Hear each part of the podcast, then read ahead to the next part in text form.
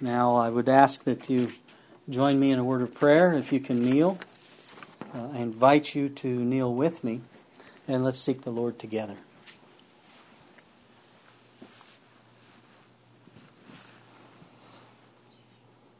Father in heaven, we come before you. We praise your holy name.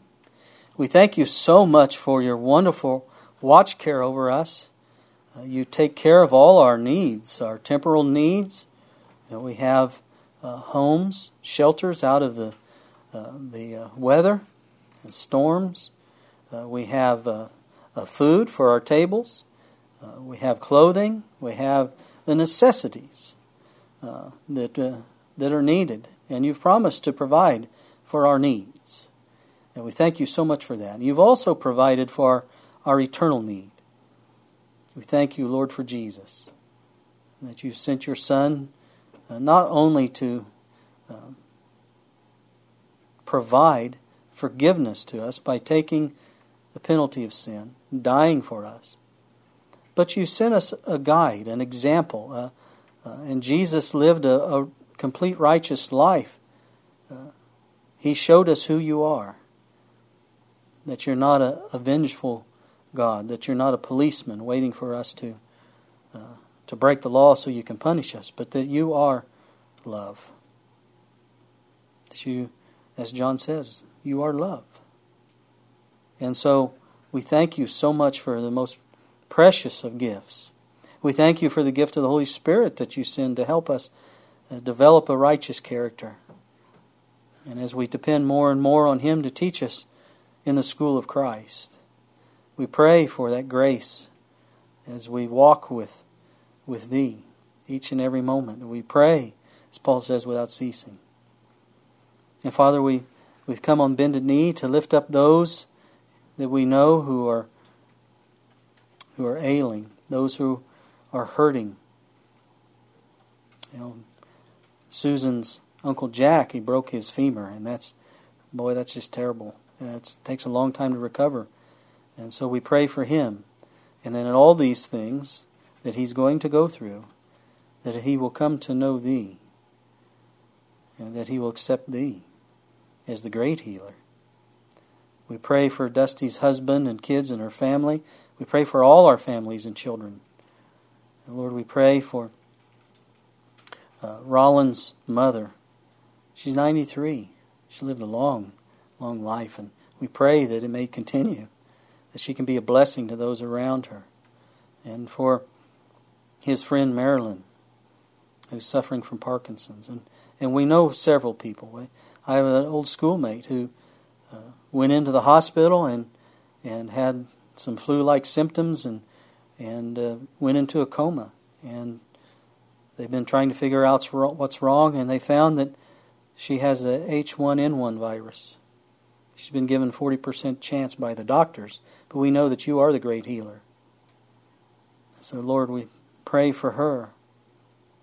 We pray for so many people, not just for their physical healing, but for spiritual health. Help us, Lord, to reach these people before time ends.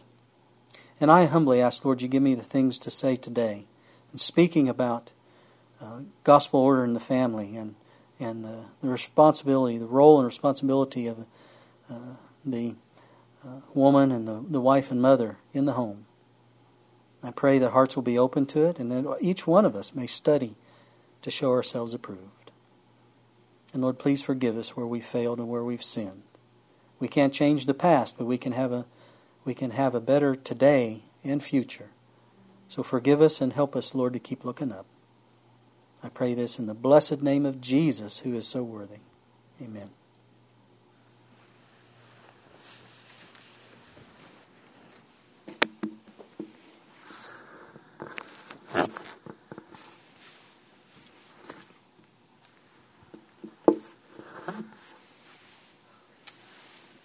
This is part one. I entitled this uh, this message "A Helpmate," and as we've studied about organization, uh, what is referred to as proper gospel order, and those who've been with us uh, each week uh, you know that we've learned that it is to start with the individual, first of all, isn't it? And without a personal walk with the Savior each day, we can be assured, friends, of failing to be properly organized as a greater body of people. You see, it doesn't start with the quote organization and trickle down, it starts with the individual. See? And then ripples out. And so, you know, we've been studying this. Excuse me.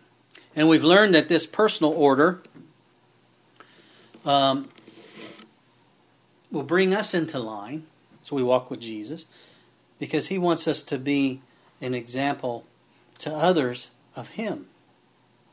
And then it will ripple out throughout the home. And its influence will bring the family circle into order.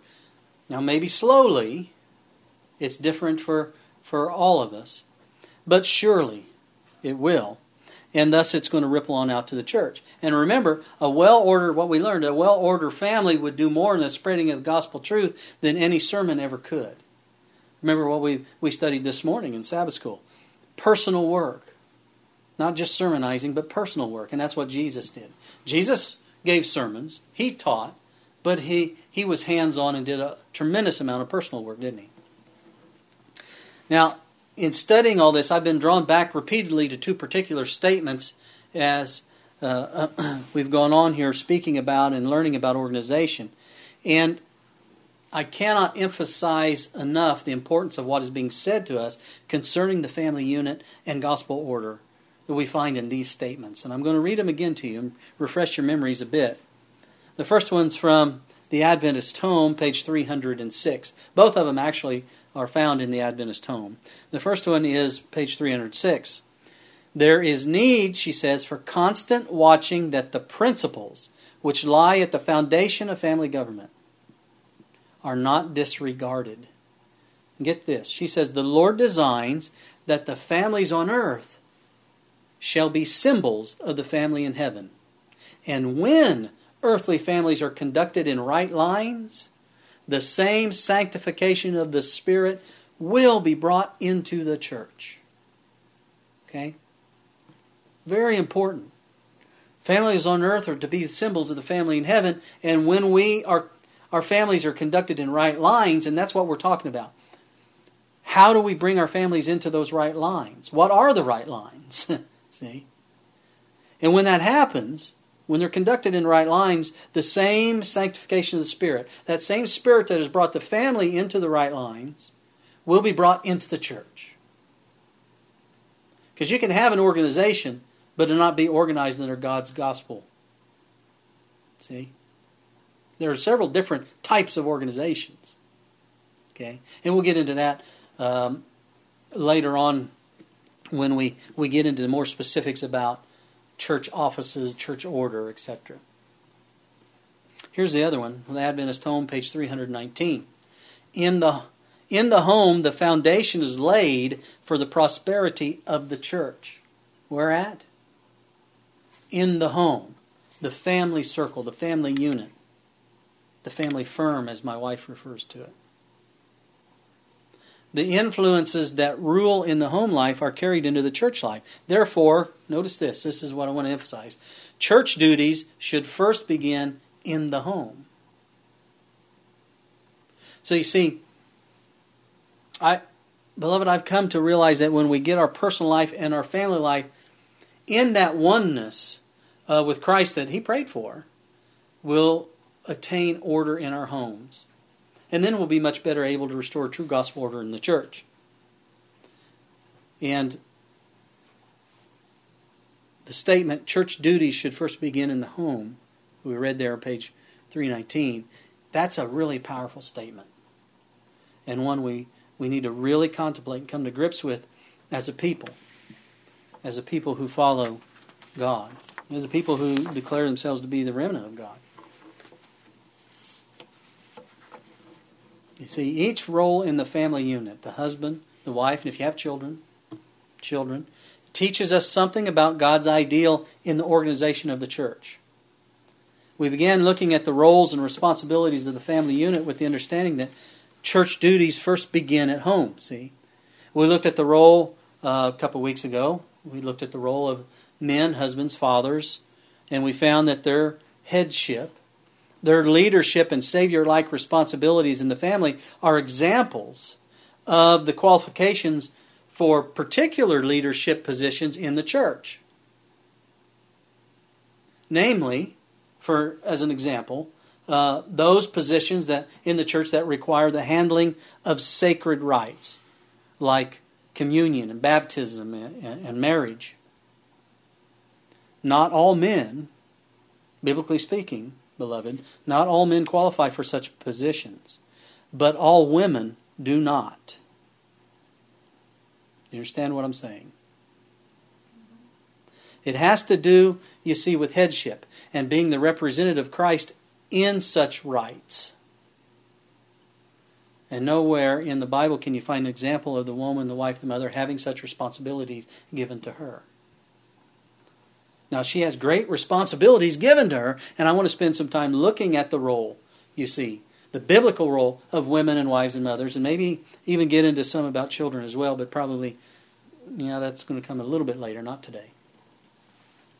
Now, this may be a difficult study um, for some, as it may reveal, you know, deficiencies in their family life. It might cause some hurt feelings or bad memories to arise, and that's not the intention. And and I want to encourage you, you know, to to stand fast in Jesus as He shares. Basically, He's sharing uh, what needs to be shared to bring us closer to Him. And when we get closer to Him, we become closer to each other.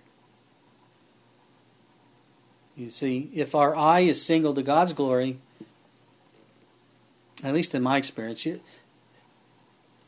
we'll rejoice in having such truths revealed to us that would otherwise keep us from being with Christ and advancing in and advancing the gospel. Listen to this statement here. This is from Testimonies for the Church, Volume 6, page 430. And I've shared this with you before. This goes along with the, the first ones, too, that, I, that I've shared already. She says Christian homes, Christian homes, okay, established and conducted in accordance with God's plan, are among his most effective agencies for the formation of Christian character and for the advancement of his work. Now, she says established and conducted in accordance with God's plan. And what does it do? It helps to form Christian character and it helps to advance his work. So, beloved, do you want to have a Christian character? I think we all can say yes. do you want to advance the Savior's work? Well, yes. Then what, what has to happen? We must establish and conduct our home in accordance to God's plan. We must always be open and honest with ourselves, you see, and be willing to change those things that keep us away from Christ. That's the hard part, isn't it? It keeps us, when we don't submit, it keeps us not only away from Christ, but it keeps us away from each other, and it cre- uh, keeps the church uh, disorganized and in disunity. But I say, let's always be advancing towards Christ. Amen. Let's always be advancing towards His principles of order and not away from Him. So I'll be speaking essentially to the women in this study, but the men, uh, I'd encourage you to pay close attention to these principles as well, for it does affect the family, the family firm. Sure, and always pray for your spouse. Always. And I want the ladies to know, just up front, that this isn't a blame game, you know, by any means. But it's it's a revealing a gospel order in the home pertaining to your responsibilities under God, not under Pastor Joel, not Pastor Joel's ideas. This is from the Word of God. And what I have found in in knowing other ladies, besides my wife, who uh, have embraced Jesus and these counsels, they're some of the happiest people I've ever seen. How can you be unhappy if Jesus is in your heart, you know. So, um, for the moment, anyway, these these truths cut against the culture we live in. But like I mentioned a little bit earlier, I foresee a swinging back of that social pendulum to some to some degree anyway before Jesus returns.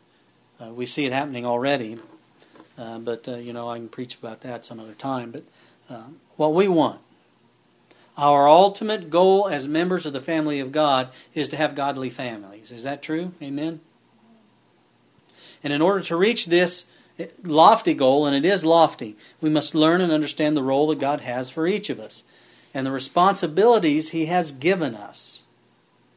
And remember, God doesn't ask us to do something that He doesn't uh, give us the strength and power to do. Isn't that true?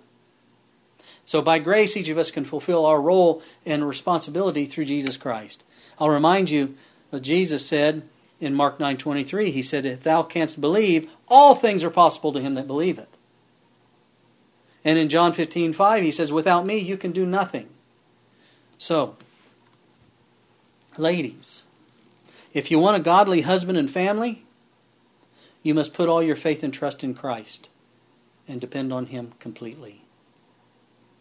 Not seeking your own will, but his will in all matters.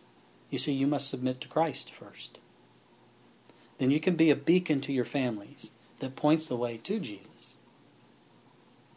And as I mentioned before in speaking to men, this is before I, you know, I'm, I'm going to I'm going to speak to this before we get into uh, the responsibilities.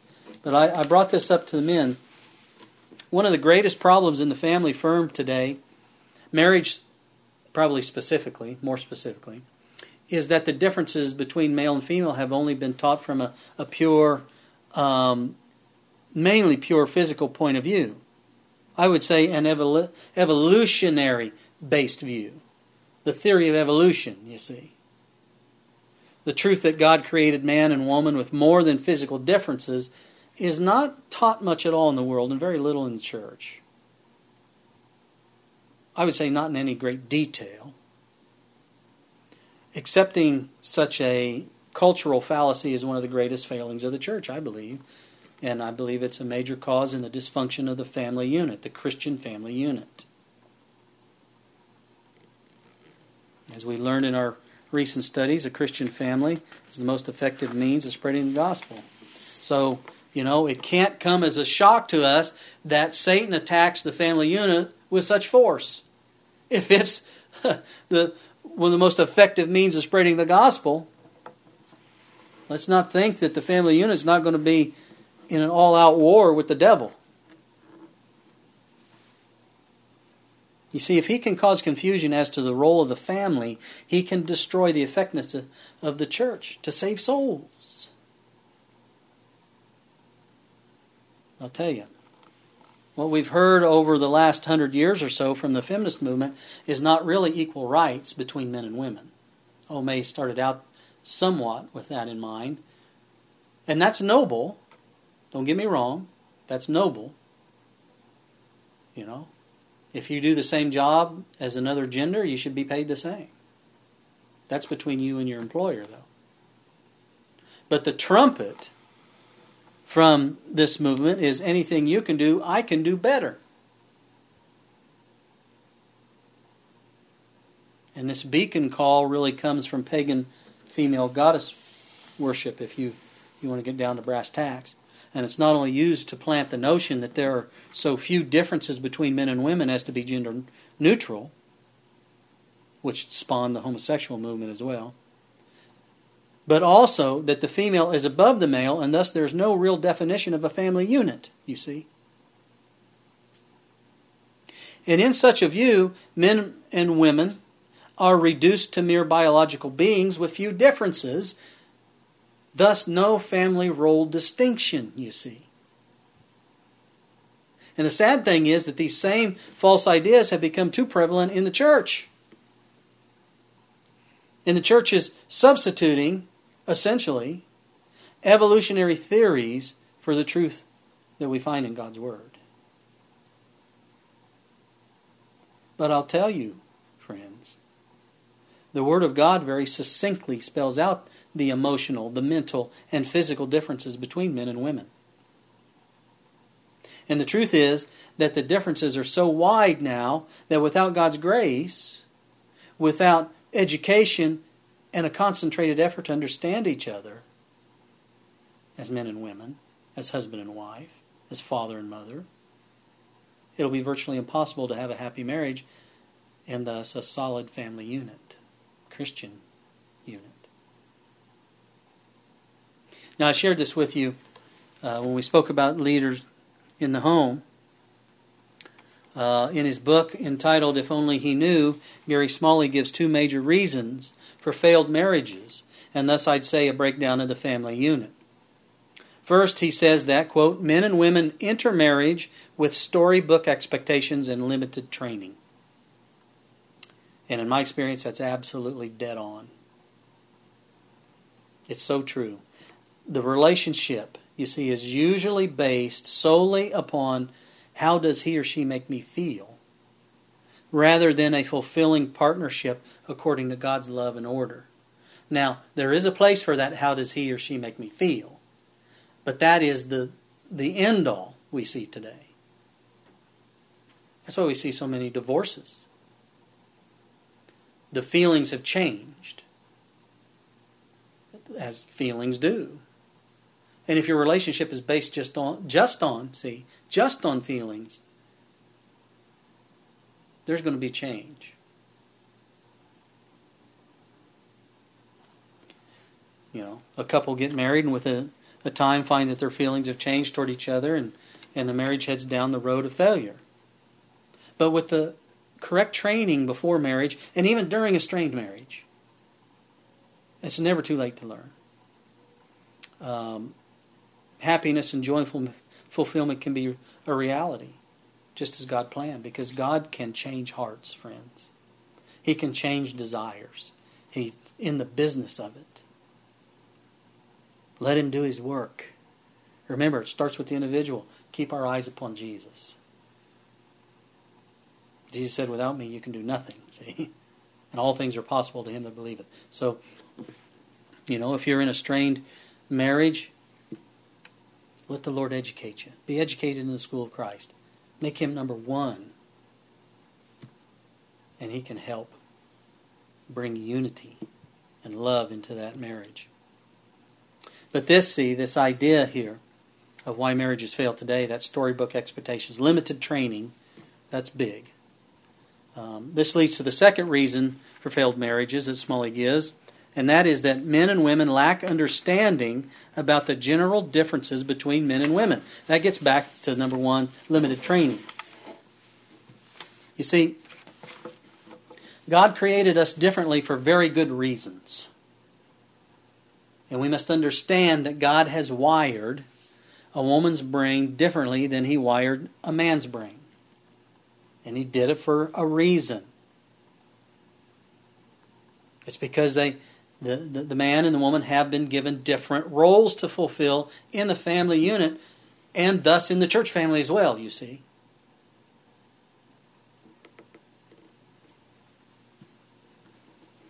Now, I spoke to the men a bit before about how God wired a woman differently than man. And uh, because of this, there's a difference in love languages you see between a man and a woman that, unless learned, will most likely end the relationship or may just make it sterile or, you know, it'll be unhappy. I'll tell you that. So, ladies, just as the man, or the men, I should say, need to learn the woman's language, and there are nuances to each person too, because we're all individuals and we're all different, a little bit different in, in ways. But these are principles, remember. So, ladies, you, you also need to learn the language of a man so that you'll have a much greater success in communicating and working um, together to the glory of God. Now, what are some of the differences? Well, and some of these I'm sure you'll recognize. Men are more preoccupied with practicalities that can be understood through logical deduction. It's got to be logical, see? If it doesn't sound logical or it isn't logical, a man will find it difficult to understand that communication. Or he may think, well, it doesn't make sense, or it's just silly ramblings. I have no idea what she's talking about because it doesn't sound logical, see? Now, if it does sound logical, he this is another trap that I've experienced till I come to understand the language, see? It may sound logical, it may be logical, but he may think he completely understands what's being said only to find out that the woman is frustrated because he just isn't hearing her. Thus, you have frustration between the two, and until the language barrier is overcome and understood, the relationship it will become weaker. Um, you may not recognize right away, men, that it's becoming weaker because she may be communicating logically, and you think, "Oh yeah, I understand it, I got it." But if you don't really understand what she's quote saying, she's going to be very frustrated because you're not, quote, hearing her. A lot of times, guys, it's not with the words. so we, we got to understand what she's really saying. And you can understand. You just have to learn the language. Ladies, I'll tell you, it helps incredibly helps. It helps dramatically to understand that God created men to be logical and mostly practical beings. They deduce, you see, we, I'm a man, we deduce from A to B. And that's it. We don't go on the route from A to B. We don't drop off at Q and then S and what we're A to B. And until that's accomplished, you know, we're on that line. Yeah, there's no detours. Or I don't say I don't want to say there's no detours because we can be detoured. But we have to give up B and go from A to you know M. And then we're just A to M. See? And, and this is difficult sometimes for ladies to deal with because they're multitaskers. They're, they're deducing from A to B, but they make a few other deductions along the way from A to B. That's the way we're, we're wired differently. Men just aren't, we're not wired to do that. We can't. It's very difficult. Yeah, my wife says, try. How can you if you're not wired to do that? You know? It's like Okay, if you want to start your car, you have to put key A into ignition B. You're telling me, no, put the key in the trunk and the car will start. We can't do that. you see, we can't do that. But women are multitaskers, see. And so it's it's difficult for one to understand the other in many respects. You know, that that's why guys will have several projects going at the same time, and it seems like nothing is advancing because they can only focus on one at a time for whatever time they give it. And when we get interrupted, and guys, I'll, I'll just tell you this is kind of humorous. When we get interrupted, that's when we lose tools. and we walk around going, now where did I put that drill? Or where did I put that screwdriver? Because I got interrupted from A to B. See? Men tend to be more um, back back to the differences here. Men tend to be more conquer oriented, you know, competing for dominance. Uh, hence, interest in such things as sports or hunting and fishing. Anything really that that challenges their physical and mental prowess. Men tend to be more oriented to that men tend to be less desirous and knowledgeable in building intimate relationships, really with either gender. Women are more relationship oriented, see, than men are. So, so men can accept change usually much quicker than a woman who is, like I said, relationship oriented. And pick up and go. See, men tend to be more task oriented less talkative. And boy, that's a big sticking point a lot of times, isn't it, guys? Um, more isolated. I'll get to that in just a moment. Women got to communicate. They're wired that way. So, fellas, we got to learn how to listen. Men have a more difficult time understanding emotions that are not explicitly verbalized. And guessing just gets us into more trouble, guys. It's better just to be quiet and listen. But we oftentimes will see an emotion and we just don't know. What's what's the reason for this? You need to tell me exactly. Yeah, that's when it becomes difficult.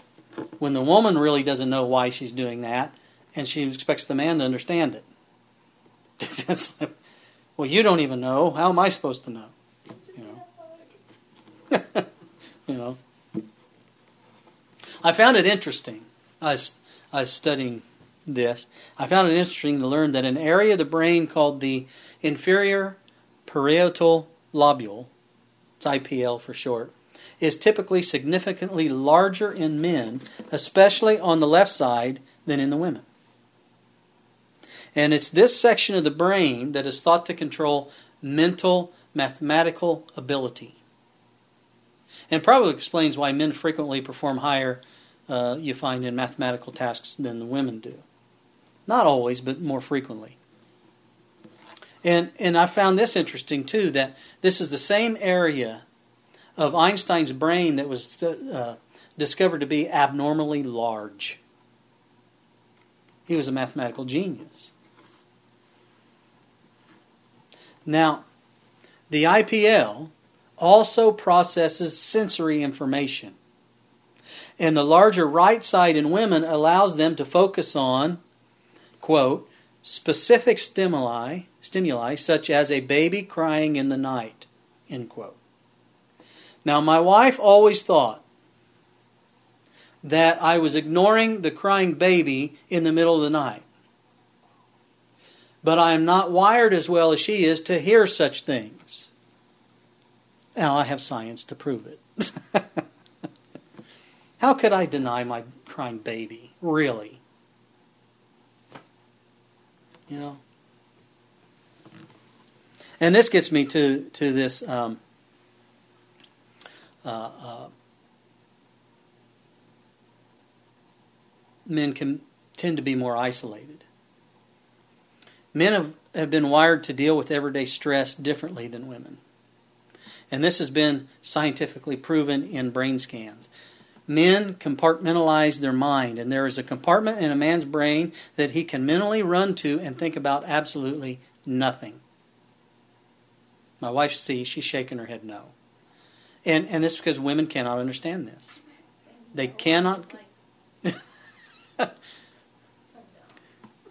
it's, it's essentially, it's like his thinking ability just shuts off for a few moments. And they, and they have found this in, in tests.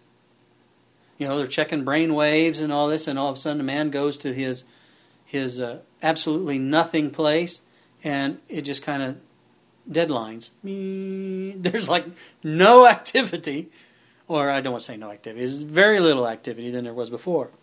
It's just like his thinking ability just shut down. And women tend to have a hard time believing it, but every man knows this to be true. One counselor, Mark Gungor, isn't that his name? Isn't it Mark? Yeah, he's a pastor, he's a counselor, marriage counselor. He calls it the man's nothing box. And I'll tell you, there have been times in my life that I've been in my nothing compartment, and on the outside, physically, it appears like I'm thinking about something, but really I'm not. And my wife will ask me, What are you thinking about? And I tell her nothing. And because she thinks that this is impossible, assumptions are made that I'm hiding something or I just don't want to talk to her. Not necessarily true. Some guys may do that. Men have the ability to think of nothing, you see, in order to get some relief from stress. We're wired that way, to give our mind a chance to reboot. before we head out from A to B again. And so, you know, beloved, if we if we as men and women can be educated in the way God created us differently, we'll be much more able to understand each other. We'll be much more able to communicate and love each other to form a family unit under the Lord's plan. Now, I've just shared some of the, some of the differences. I could spend, you know, a long time on this subject, but uh, I'll point you to these books again that'll help educate you uh, in fulfilling God's role in the family unit, help you with communication, and there are others, you know uh, Gary Smalley's book, If Only He Knew, uh, Gary Chapman's book, The Five Love Languages. You can read that. I encourage you to, you and your wife to do do that together. His Needs, Her Needs by Willard uh, F. Harley Jr. Same with that book. Both of you can do that together. Of course, the book Adventist Home is very good.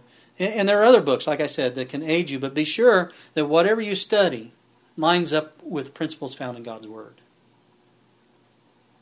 So I encourage you to become uh, more educated as to how to have that loving partnership with your spouse and gospel order in the home. In fact, the education really never ends, does it? In the school of Christ, anyway. So, you know, there are plain differences between men and women, and there are subtle differences in the languages, and we need to be educated to that. Uh, that, and it'll bring us into closer unity as. Uh, husband and wife, and even children. And that will be rippled out to the church. And we, we need to have this gospel order uh, to finish the work. And so uh, let's take a look now at what the Bible has to say about the role of the, the woman, the wife, the mother in God's family plan. Remember, God's plan. We need to be grounded on God's plan. The first mention of the role of the woman is found in Genesis chapter 2. And um, something that I want to mention here for you to think about, especially to the young men who are looking for a wife, but the, the ladies should learn the lesson here too, and that is that Adam was completely prepared for marriage before Eve was brought to him to be his wife by God.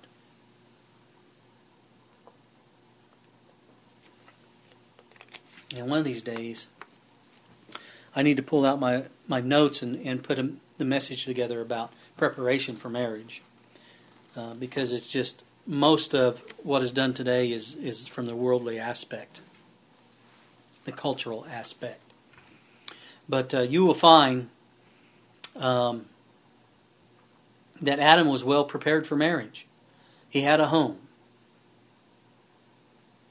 the Garden of Eden, right? He had an occupation. He was the governor of the world. Um, he had security. All his needs were provided. And most importantly, he was doing God's will. He was prepared. Ladies and gentlemen, beloved, there are great lessons being taught to us here in Genesis about preparation for marriage. As Adam was well prepared for marriage, God provided a bride for him. And these are principles that are set up at the very beginning. You can see them applied over and over, though, throughout the Bible. We see in chapter 2 of Genesis that the, uh, the creation of Eve for Adam. Let's, let's go there. Genesis 2, verse 18, we'll begin with. And the Lord God said, It is not good that the man should be alone. I will make him a helpmeet for him. And out of the ground the Lord God formed every beast of the field and every fowl of the air, and brought them unto Adam to see what he would call them. And whatsoever Adam called every living creature, that was the name thereof. Remember, Adam was the governor, placed as governor of this world.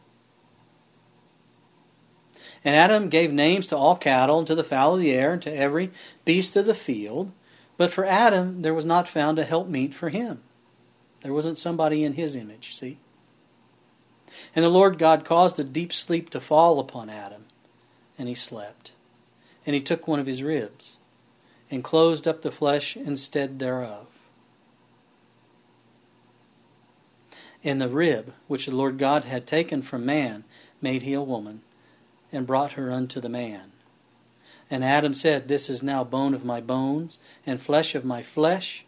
She shall be called woman, because she was taken out of man. Therefore shall a man leave his father and his mother. That's very important in marriages as well. and shall cleave unto his wife, and they shall be one flesh. And they were both naked, the man and his wife, and were not ashamed. And we know before from studies they had that robe of righteousness, that glow of righteousness around them. But I want you to notice, please notice this, that the primary the number one role of the woman is to be a helpmate for the man. Well, what does that mean? You see, sadly, the definition has been forgotten or distorted by uh, many today for one reason or another, and they fit the devil's purposes in destroying marriage and the family unit. Helpmeet or helpmate means a counterpart of himself one formed from him, and a perfect resemblance of his person. Now, this implies that the woman was to be a perfect resemblance of the man, possessing neither inferiority nor superiority, but being in all things like and equal to himself, but having a different role than him. Does that make sense? She was to be his companion and his helper.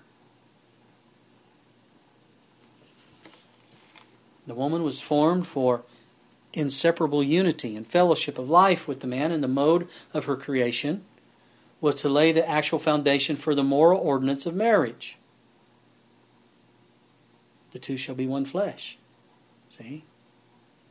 And I'll tell you, this is the only definition of marriage. God blessed the covenant, you see, made between the first man, Adam, and the first woman, Eve. They started a family. That's what marriage is for to start a family. And this is something that the same gendered people cannot do. It doesn't fit the definition, as it cannot further the race. That's what a family is formed to do, among other some other things. Eve was to stand by Adam's side as an equal because you know she was created um, from a rib taken from his side and she was to be loved and protected by him. The rib is located where? Under the arm of strength. And we covered just a little bit of that and we talked about leadership role of men. Marriage you see is an example of the fellowship of love and life that exists between the Lord and His church. Remember, family on earth is a symbol of the family in heaven. What happens in the family affects the church because the family actually is a church, Christian family. Notice this Signs of the Times, September 6, 1899. God made for man a woman to be a companion and helpmeet for him, to be one with him to cheer, encourage, and bless him. And he, in his turn, is to be her strong helper. All who enter the matrimonial life with a holy purpose, the husband to obtain the pure affection of a woman's heart, the wife to soften and improve her husband's character and give it completeness, fulfill God's purpose for them. That's God's plan. To be like God to learn more about God by being married to each other. A family, a symbol of the family in heaven. Are you seeing it? Genesis 1, verse 27. So God created man in his own image. In the image of God created he him. Male and female created he them. You see, Adam and Eve were both equally created in the image of God. What's that mean? Well, neither of them received more of the image of God than the other. So the Bible begins with the equality of the sexes. As persons, as human beings, as spiritual beings standing before God, men and women are absolutely equal. However, we do see that there are specific differences in each physically, emotionally, and mentally. As we've seen before, how the brain functions, you know, for each. Each has their own role, though, for the master as well as for each other. The term helpmate also infers, among other things, companionship, love, and for a married couple, sexual intimacy. Talk to any widower about the importance of companionship, and he'll, he'll, he's not going to tell you about sexual satisfaction or the need of having a housekeeper or, you know, we wish he had a cook. What he's going to talk about is the emotional bond that blends two hearts and lives together as one. This is the thing that is fundamental to the completeness of man, you see, and woman. When a wife fails to be the emotional support her husband needs, she's failed in a basic role assigned by God, and he will seek it out somewhere else. Sexually, too. Yeah, that's that's really important. Because you see, husbands need love just as much as little children do. Many women fail to realize how much a man is dependent upon the approval and the acknowledgement of his wife or of a woman. Nothing helps a man more than being praised by a woman. And if he receives more praise from another woman other than his wife, that may just be the first step towards infidelity.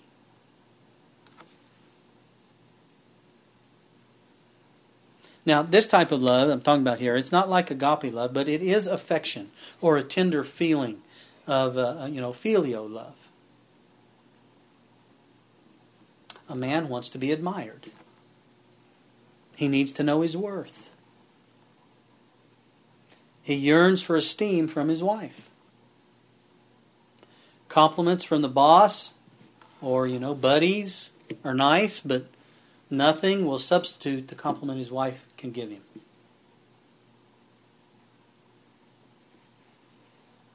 And a wife is also is you know is very important sexually. A wife is to be intimate with her husband.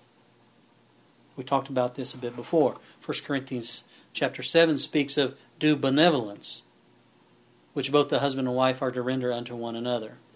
And if these dues are not rendered, they defraud, and Satan can get an advantage upon the family unit through that. He's looking for any crack in the armor.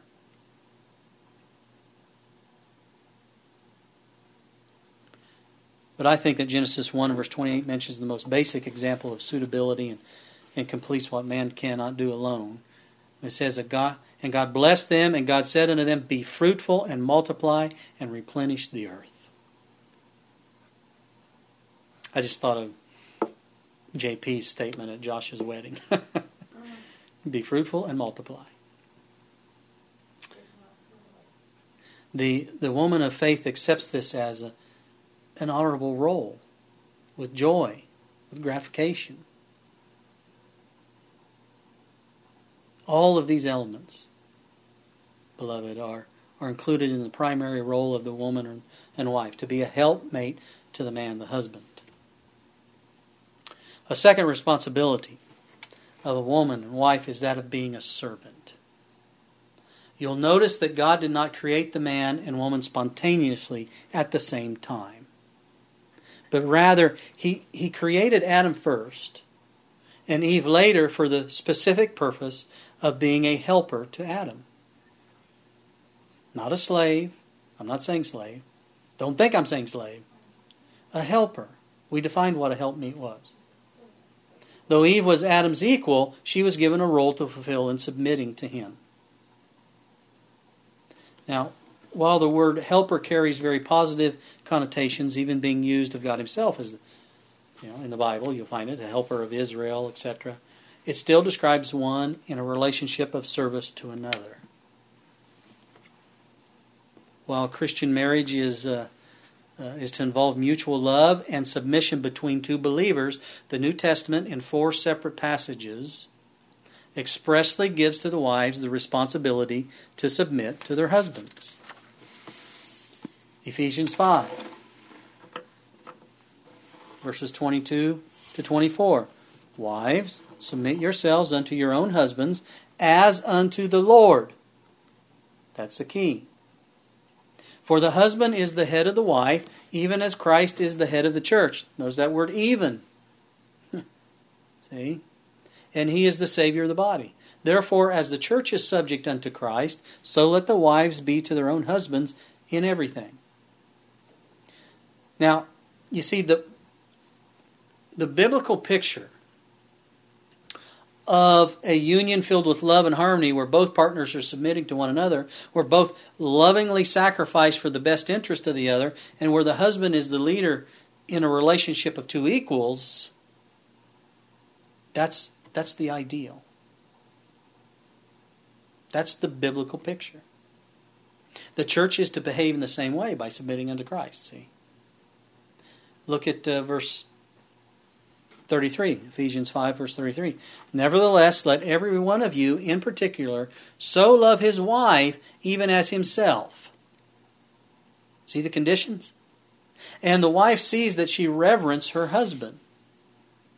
And reverence, that word reverence, it consists of love and esteem, which produce what? A care to please.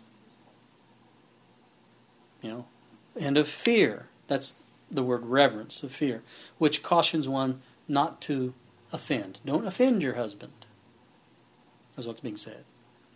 The wife is to love, esteem, and seek not to offend her husband, is what Paul is saying. Look at Colossians 3 and verse 18. Wives, submit yourselves unto your own husbands as it is fit in the Lord. What ha- has happened in, in, in the Christian culture today is there's a misunderstanding so often of what the word submit means. You are to submit.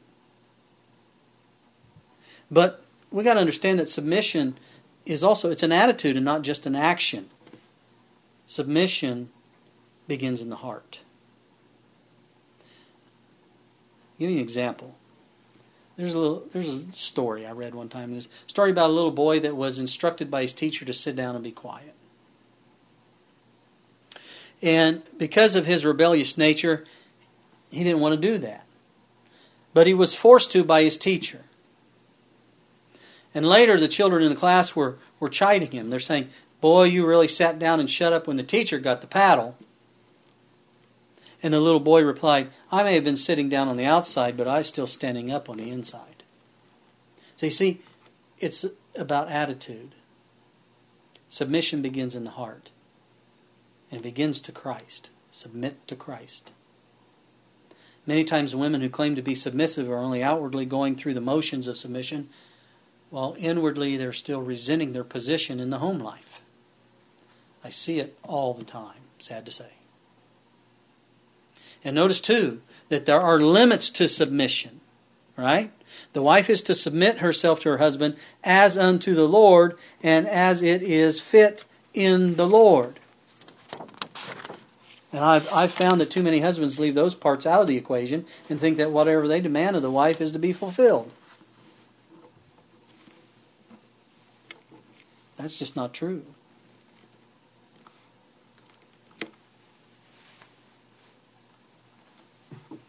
The wife is to see in her relation to her husband a reflection or um, illustration is a better word, I think, of her relation to Christ.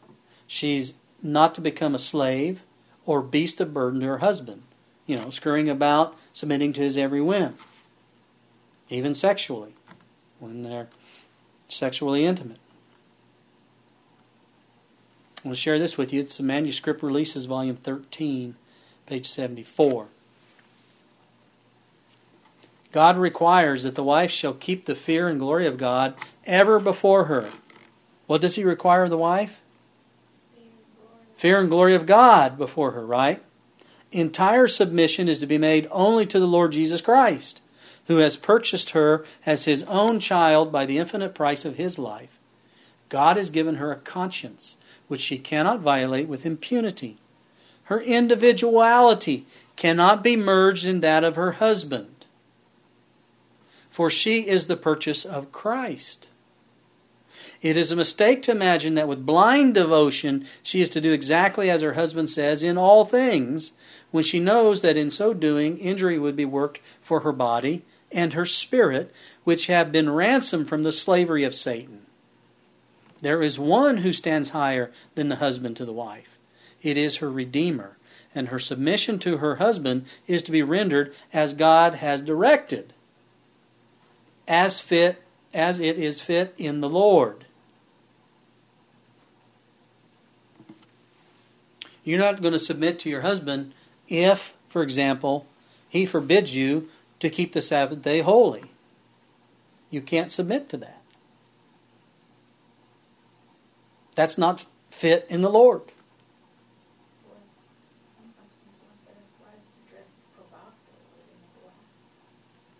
Yeah, my wife says some husbands want their wife to dress provocatively, immodestly, when they go out to dinner or whatever it may be. You see, as it is fit in the Lord. Let's look at Titus 2 and verse 5. This goes along with being servant, you see. To be discreet, chaste, keepers at home, good, obedient to their own husbands, that the word of God be not blasphemed. Now, when you see that word obedient, I can just tell, you know, the ladies, I've said that before, ladies kind of go, hmm. But let's go on. We'll get to that in just a minute. 1 Peter chapter 3, let's look at verses 1 and 6. Verse 1 Likewise, ye wives, be in subjection to your own husbands, that if any obey not the word, they also may without the word be won by the conversation of the wives. Verse 6 Even as Sarah obeyed Abraham, calling him Lord, whose daughters ye are, as long as ye do well and are not afraid with any amazement. The word obey, see, in the Greek has a prefix that means under, and a verb meaning to bear. So, obey means to bring oneself under what is heard. When a husband voices a decision for the family, this is what's being spoken of. When a husband voices a decision for the family, the wife, according to these scriptures, is to listen and submit. This doesn't mean that the wife is to shut up and not have an opinion or to counsel together with her husband. That's not what's being said here. And a husband, a godly husband, wouldn't do that. A godly husband wants to know the, the thoughts of his wife before a decision is made.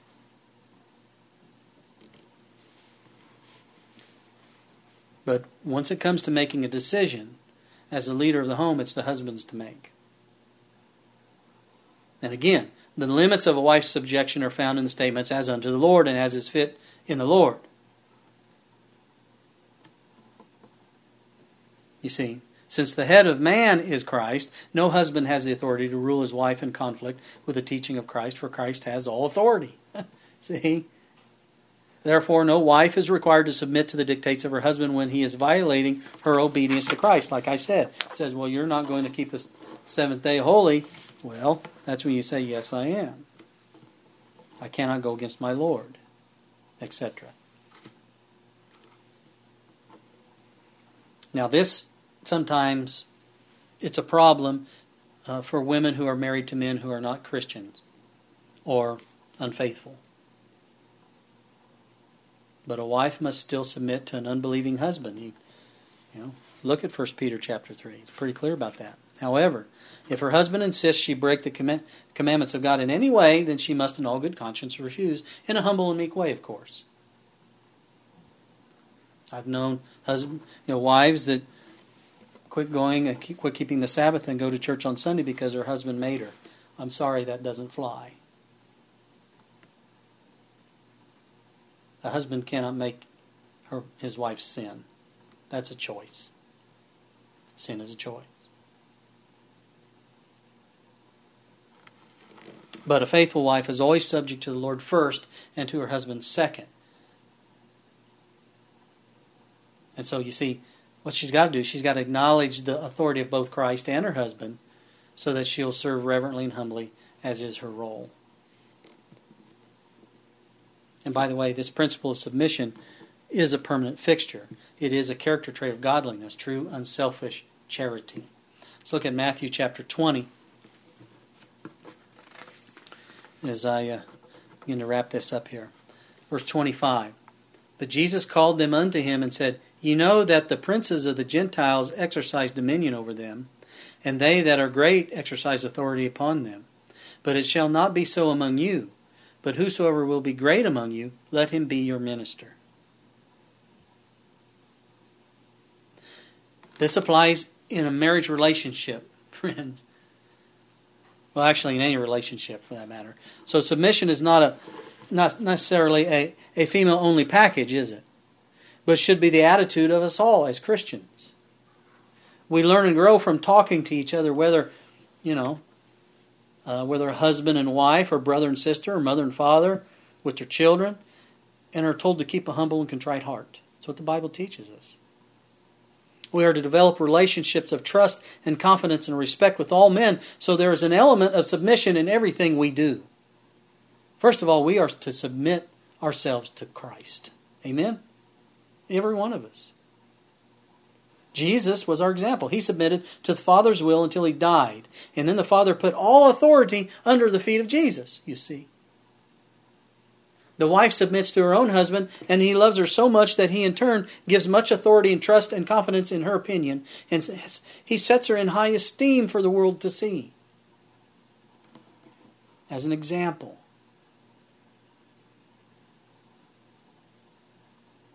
But in order to understand the meaning of submission, from God's perspective, we must first of all submit to God and do as He has instructed, so that we may all benefit from a lifetime of, of blessings and care and love. And this is a completely different definition that the, uh, for example, the feminist movement has for being submissive to your husband. And we see the results of such a definition in the breakdown of the family unit in our culture today.